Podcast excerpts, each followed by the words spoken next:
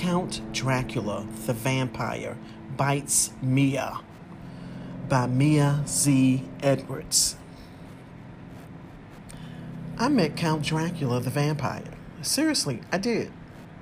I was rushing to get home from the movie theater so I could meet the Halloween trick or treaters at my door with candy. Well, something told me to take a shortcut through the cemetery. And while driving halfway through the graveyard, my Porsche SUV's power shut down. The car stopped right smack in front of Count Dracula's crypt.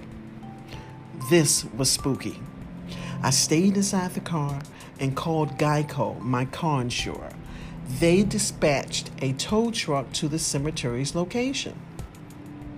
While waiting for the tow truck, I was checking my social media accounts and texting and on the telephone. And all of a sudden, a voice in my left ear told me to look up. When I looked up, Count Dracula was standing outside of my car's window. Oh my stars! Oh my goodness! Wow, the Count Dracula was handsome and sexy, like an Italian fashion model. I wanted the Count.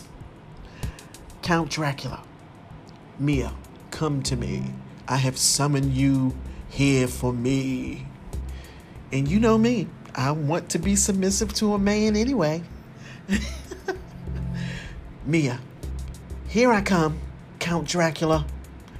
Count Dracula, I want to suck your blood from your neck and make you immortal.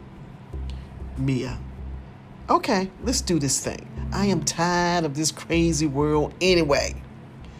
Count Dracula, are you ready, Mia? Mia, go ahead, bite me. Count Dracula bites my neck, and I was no longer Mia. My new name is Mrs. Dracula, the vampiress. Goodbye, world.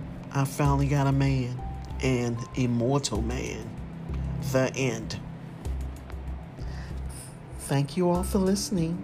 I look forward to you all joining me tomorrow night at 9 o'clock p.m. for another story. Have a good night. Bye.